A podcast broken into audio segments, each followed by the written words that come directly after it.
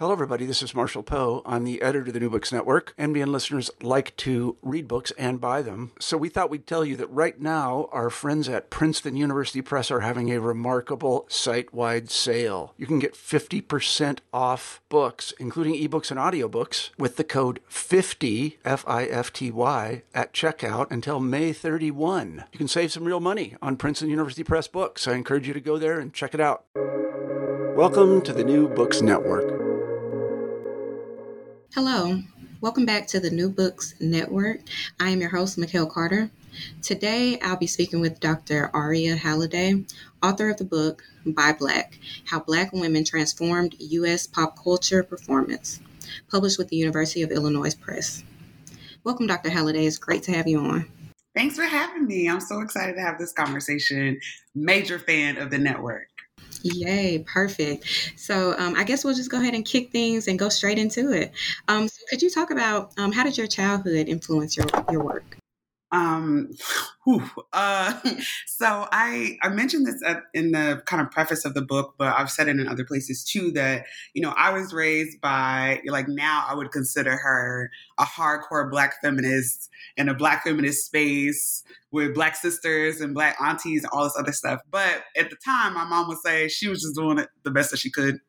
Um, and so um, my family is from the U.S. and British Virgin Islands. And so we have really strong, you know, connections to culture, really strong um, uh, ways that we interact with people. Um, but then I also grew up in North Carolina, right? The Black South has its own kind of uh, aesthetic, if you will, about how we do blackness. And so growing up with those two things happening together every day, right? I go to school and I'm interacting with people and we Black South and I go home, we Black Caribbean, and those things are happening together. Um, you know, the way that I approach and see, you know, things like sex and sexuality, you know, I write about twerking in other places um, and what we do with our bodies and how black girls are kind of uh, socialized to believe certain things about our bodies, right? It's all kind of situated within both that black Caribbean context and that black Southern context. Um, and I talk about at the beginning of the book that my mom enrolled me in this after school, well, it started as after school, but enrichment program called Sister Friends, and it was run by again a Black Southern woman, um, Cherie Rainbow, and Sister Rainbow was um, still is. I mean, just like she emanates sunshine. She's like one of those people that, like, you know, she walks into a room and you're like, oh my gosh, like I have to know her. I have to understand everything about that. That, that and, and that's really the energy that she brought to Sister Friends as director. And she, you know, handpicked every single um, adult woman. We call them um, sister whoever so there all every other sister who was there was also kind of emanating that kind of like beauty and elegance and just like attention to blackness and everything that they did it was like India.Arie and um, Jill Scott and Erykah Badu like on steroids, right? Like it was all of that like in one place. And so, um, you know, some of those people, you know, are you know, I, one of my homegirls from that group, you know, just defended um, her dissertation. Another one is a law professor. Like all of us, you know, continue to use Sister Friends as a way that we kind of see and interact with the world. And it has greatly impacted, I think, the way that we understand ourselves as Black women. Um, and of course, everything that I write is about Black women. So I would say, like, Sister Friends made everything happen in that way. For sure. Yeah. And I loved reading um, about Sister Friends, like, just black everything so um, i love it. Um, so that brings us to our next um, to the next question. In what ways are black and women culture producers? How are they um, de- confined by certain things such as like white gaze? Yeah i mean i think in all the ways like we say especially on you know black twitter and, and, various conversations that like you know black people make them move the world forward right? Like anything that we do in our small little pockets of culture you know become the vanguard for everybody else right?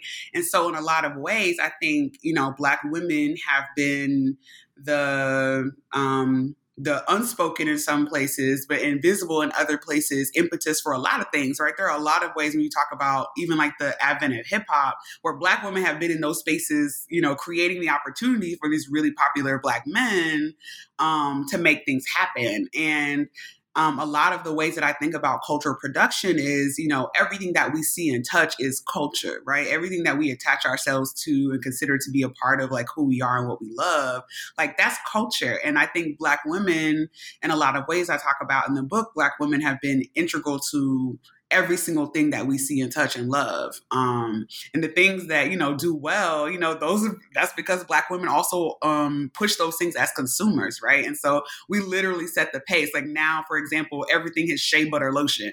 No one knew what shea butter was 10 years ago, right? But it was black women in those natural hair spaces and those natural product spaces who made shea butter something that everybody knows is true, or tea tree oil, or aloe vera, or whatever it is, right? It's, it was us really setting that pace and saying this is something that we want in our products, but then it becomes like a mass market thing that everybody wants shea butter to make their skin smooth. Right, for sure. And so, in your book, you talk about the rise of uh, multicultural marketing.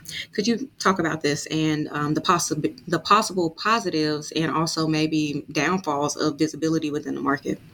Yeah, I mean, I think that connects to the second part of your question that I didn't answer, which is about the white gaze and how, you know, of course, because we are, you know, within American culture, everything that we create has the opportunity to be commandeered. I'll use that word commandeered in terms of, you know, mass cultural usage, right? And so I think in that way, um, you know, when black women decide they want to do something, we create a push around it. There's Essence Fest, there, right? There's there's Afro. Uh, I don't even remember all the. There's Afro Tech and Afro. There's all kinds of Afro things, right?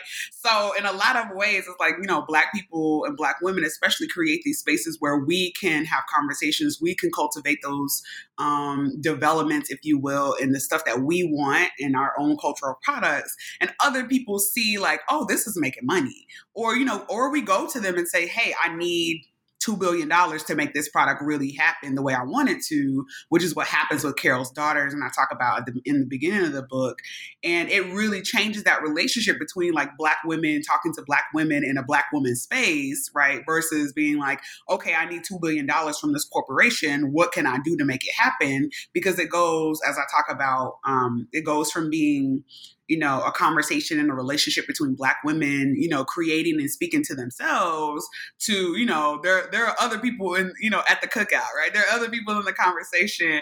And that changes the way that we see and understand like the product that we're getting, but also how it's marketed, who it's marketed to, and the particular places that those things show up. For sure. Yeah, thank you for that. And so, um, how are Black women culture producers depicting authentic representations of Blackness? Oh, so this might get me in trouble, but I don't think there's such a thing as authentic blackness, right? Um, there are a lot of ways that um, our culture and what we see as our culture is shaped by a lot of different things. Um, and so, like, I think about like Shanté Small's book um, that talks about like the queerness in hip hop and how that's always been there since the beginning, right?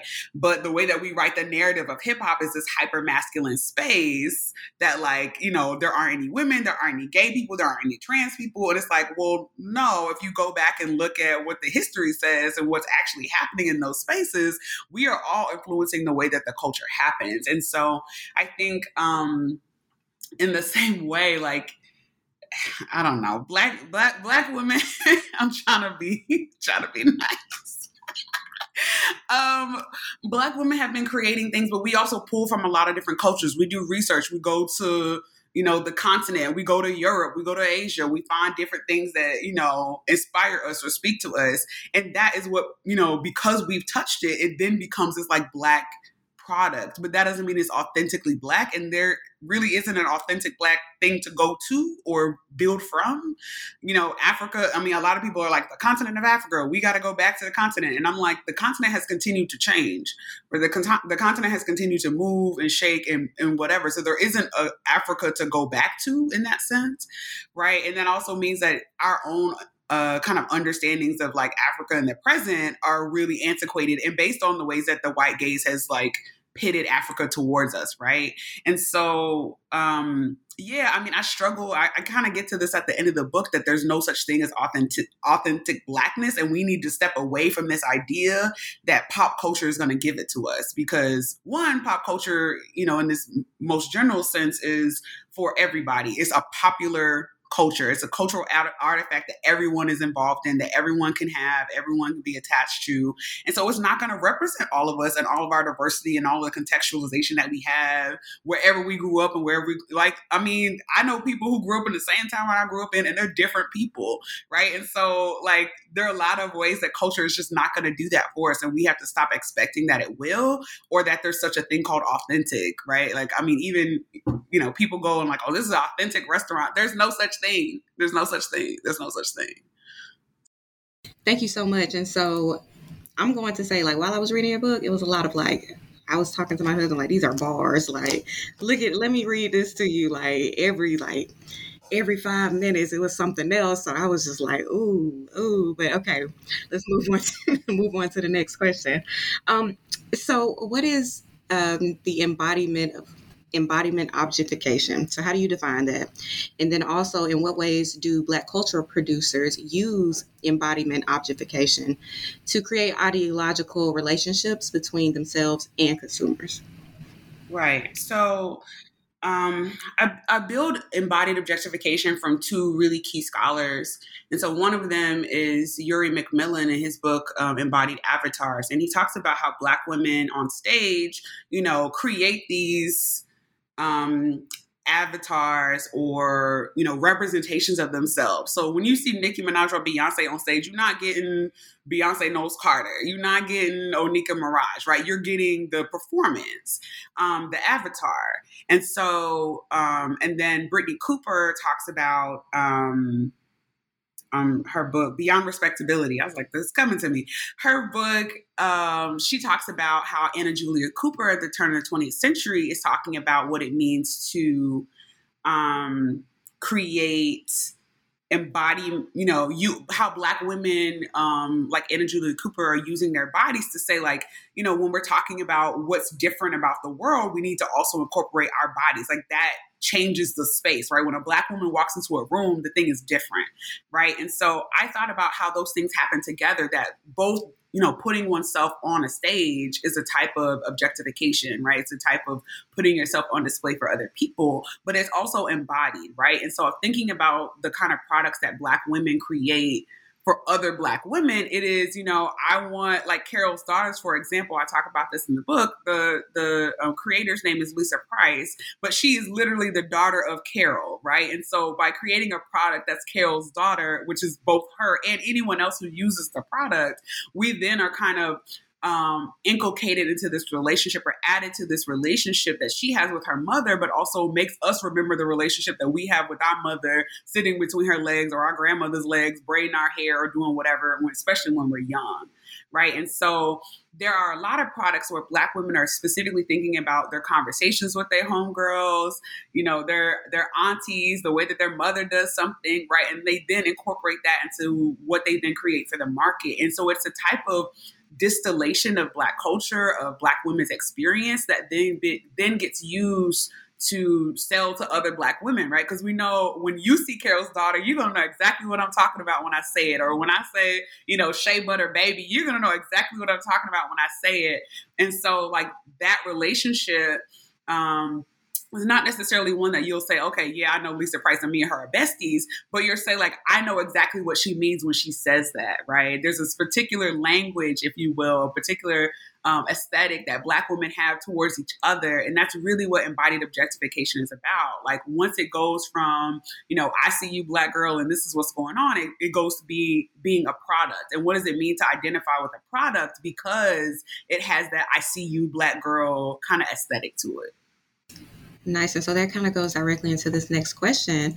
So, how are these products and representations, how are they connected to uh, Black respectability? And you talk about this like within your book. So, yeah. So, girl, you asking these questions. So, I think so. Um, we always, right, always, right, from the advent of um, the triangle slave trade and moving, you know, black bodies around, we've always been thinking about the ways to represent ourselves because it's dangerous in some places, right, to be who we are, right? So respectability, and this is completely and totally Brittney Cooper. This is not me. Go read her book Beyond Respectability, right?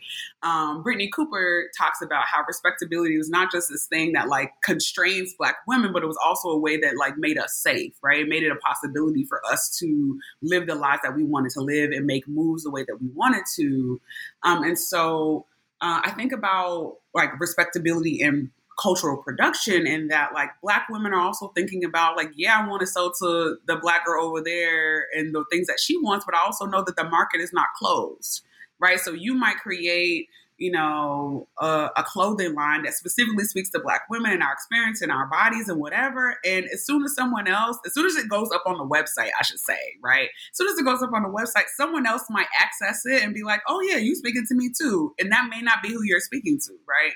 And so respectability is always tied to that relationship because of the ways that we, our bodies especially, have been um, chattel have been used for other people's financial means um, and or used against us right as reasons for why violence and other experience negative experiences happen to us um, and so respectability is always part of it, but I want to be clear that it's not necessarily a negative thing, that respectability has also kept us safe. It also has created opportunities for us to have particular conversations between each other that have been helpful for all of us to move forward. And so I think respectability gets a bad rap, but ultimately, if you really study up on the kind of the history of respectability, um, in those conversations, you'll see that like respectability has been a survival strategy, right? It's been a tactic specifically for Black women to navigate a world that is not safe for us. For sure, perfect. And so, um, how did you define in your book Black symbolic power? And then also, how is this uh, power commodified? Yeah, so I talk about um, I, I use a little bit of um, Pierre um, Bourdieu, and I talk about when he talks about symbolic power and the and the power that um, that any material object, any symbol can have in our culture, right? When when you don't even have to put Nike under it, when there's a swoosh, you know it's Nike, right? When there isn't another way that that can be misconstrued, it's always Nike, just like the golden arches or whatever, right? Um, it's always construed a particular way, and so it has a particular power, a resonance, if you will, um, across space and time. In the same way, uh, I argue that blackness and black objects have that same thing. They're there's no place, I don't think, where you could put an Afro pick and people not assume that you're talking about black people.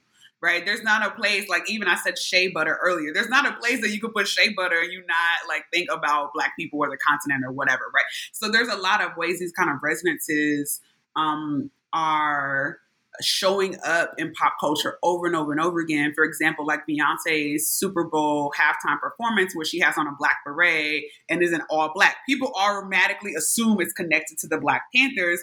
And she hasn't said anything, right? And so there's a lot of ways this kind of cultural resonances pull across space and time. And that means a particular type of power, right? When um, someone puts it in a film or puts it in a, a, an ad or something, you know exactly the type of cultural connection that they're pulling from to then make it happen. Um, and that's exactly what Black symbolic power is. And then, of, of course, you can imagine that that then gets pulled in a lot of different directions. I mean, even the example that I gave about Beyonce is a type of appropriation of that. Um, cultural aesthetic. Like she's not a Black Panther. She doesn't do, you know, she's not she's not doing those particular things in that particular moment. So picking up and using it is a type of appropriation for her own purpose. I mean, she made money from the show. Um, and so like that there is, you know, not only the symbolic power, so you'll see that that cultural connection, but also that you're going to get paid from what that cultural connection might mean, right? People wanted to and attach themselves to that particular um, image because we know where it came from, and vice versa. Look, for sure.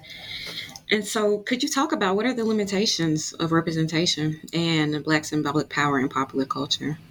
Well, I, I mean, I spoiled that a little bit already, right? And I said, that, I said that, you know, there's no such thing as authenticity, but I'll say that, you know, again, like I talk about at the very end of the book in the conclusion the um, the the people in Congress who decided to wear kente cloth stoles, right, and kneel um, in the rotunda, right, as a particular marker, right, speaking to people who they know would see kente and think, okay, black people, we're thinking West Africa, we're thinking, you know, stoles that, you know, black children use when they go from, you know, college, especially, and they're graduating into the world. Kente stoles have a particular type of resonance, right? So if they're using it to mark, you know, the death of uh, a black man, we're going to not only see the kente and know what it is, but also what they're speaking to and speaking against in that particular moment without them having to say it. This is why some black symbolic power is so important. Um, but that also means then it can, like the kente, it can be picked up and used wherever it, it wants to be used.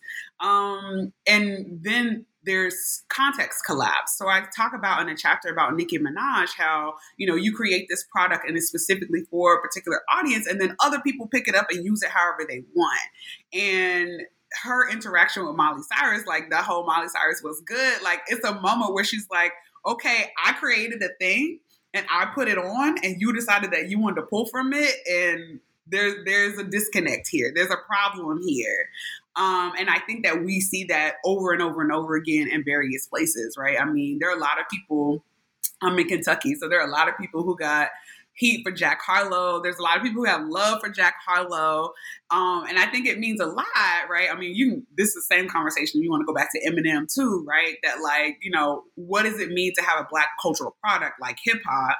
And it's supposed to be for black people, made by black people. And one, the major listeners of hip hop are not black people the people, right? Like statistically, the people who buy the albums, it's not us.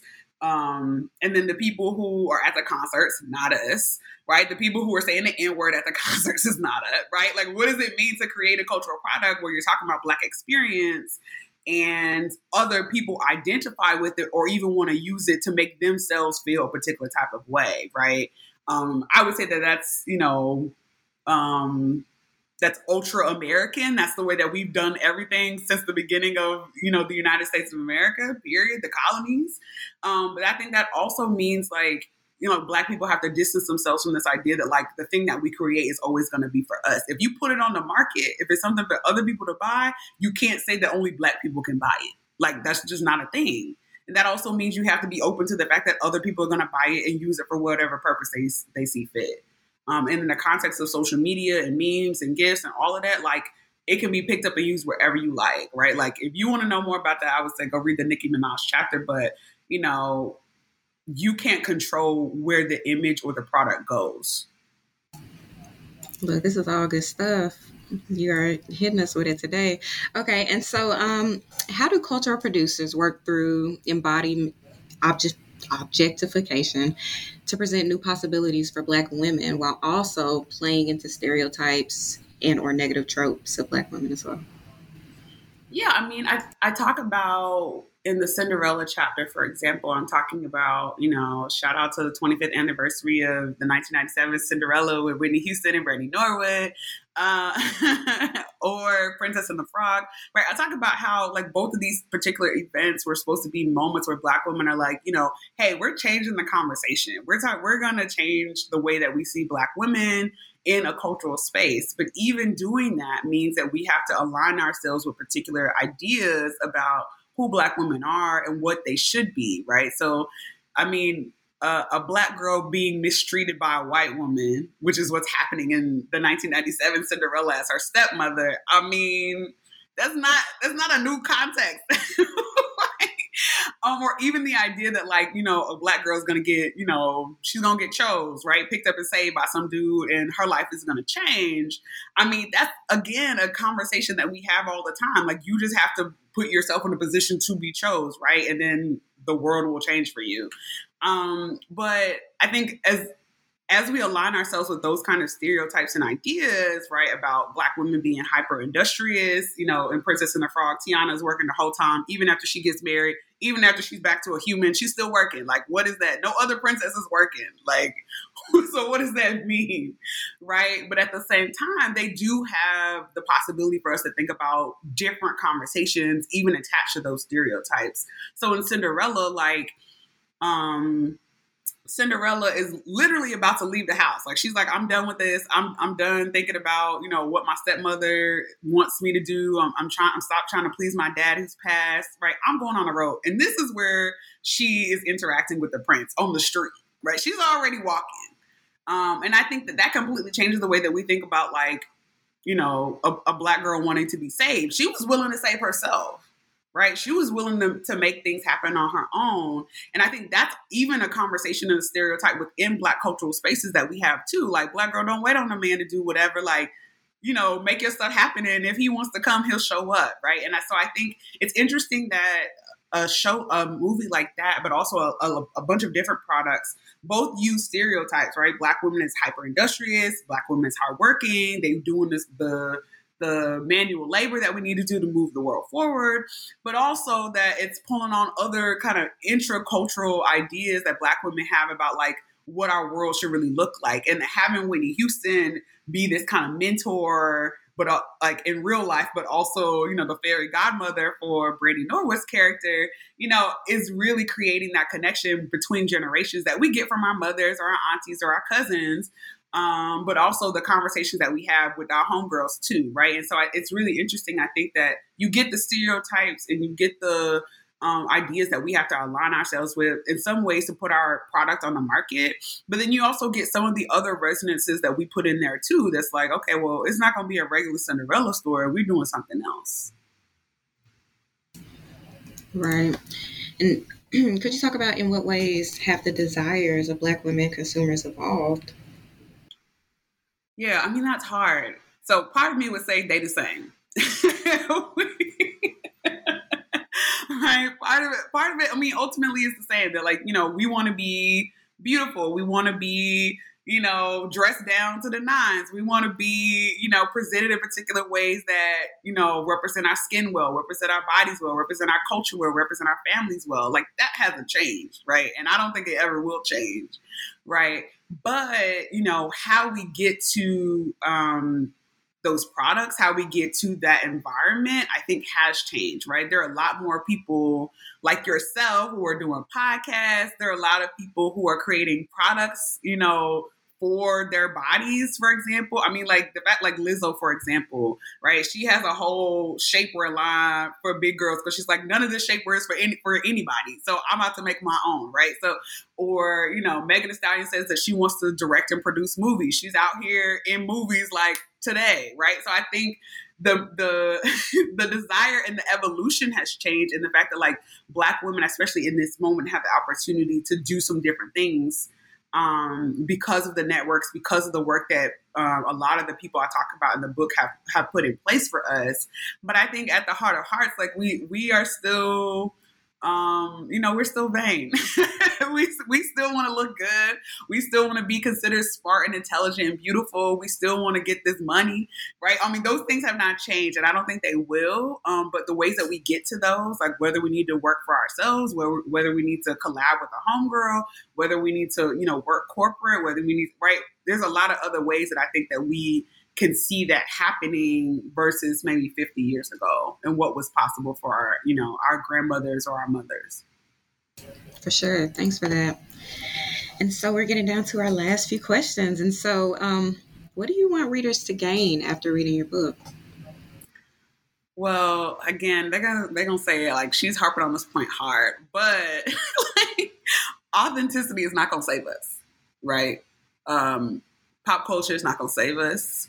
So, you know, the idea that like, you know, we just need diversity for diversity's sake is never ever going to be the result. Like, yes, I love and support Serena and Beyonce and Lizzo and Barack and Michelle and all of that, but like having having one individual or two or three individuals stand in for a community will never do the work that it's supposed to do right? And so we need to distance ourselves from the idea that representation is the only thing that we need, right? We just need you know, more Kerry Washingtons. We just need more Viola Davises. We just need more Black Panther and we'll be fine. And I was like, no, we need the cultural products. That's important. It helps us imagine and think about other things. We need Amanda Gorman to give us the poetry, right? Um, but you know actually the work happens on the ground the work happens in your communities the work happens with how you vote the the work happens with how you spend your money the work happens with you know how you decide to present yourself aesthetically like all of those things matter um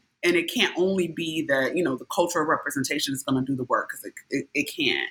Um and so like even as we uh, make ourselves attentive to the ways that we spend our dollars. Like okay i want to spend it at a local black place or i want to spend it at this you know particular global black company or whatever it is.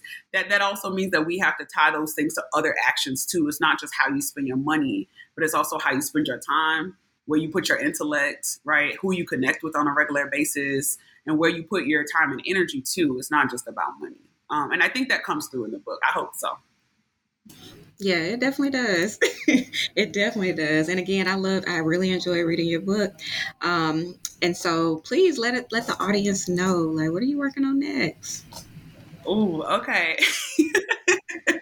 well, I'm working on a couple things. I mean, if you've followed anything that I've done, I spent a lot of time talking about the experiences of Black girls um, and so I'm working on another book right now, um, and I'm not gonna share the title, but I'm working on another book right now that's about you know how we see Black girls occurring in U.S. popular culture because I think there are a lot of ways that you know this push for diverse representation has put Black girls in this crosshair. Like yes, we see them, but the ways that we see them are not necessarily um,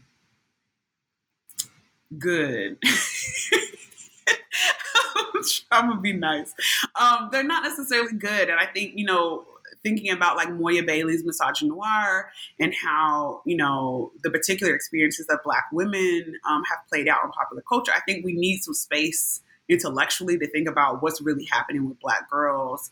Um, and so I'm thankful for people like Ruth Nicole Brown and Monique Morris and others who have really you know, dedicated time and energy in, in their books to talk about black girls. But I think culture is still a place that we need to to weigh in a little more. So that's what I'm working on. Look, well, that sounds amazing, and it sounds like I'm I'm, I'm be very um, interested, and hopefully we can have you back onto the show sometime Definitely. soon for sure. Well, it was amazing speaking with you. Thank you so much for taking the time out. Awesome. So um, until next time.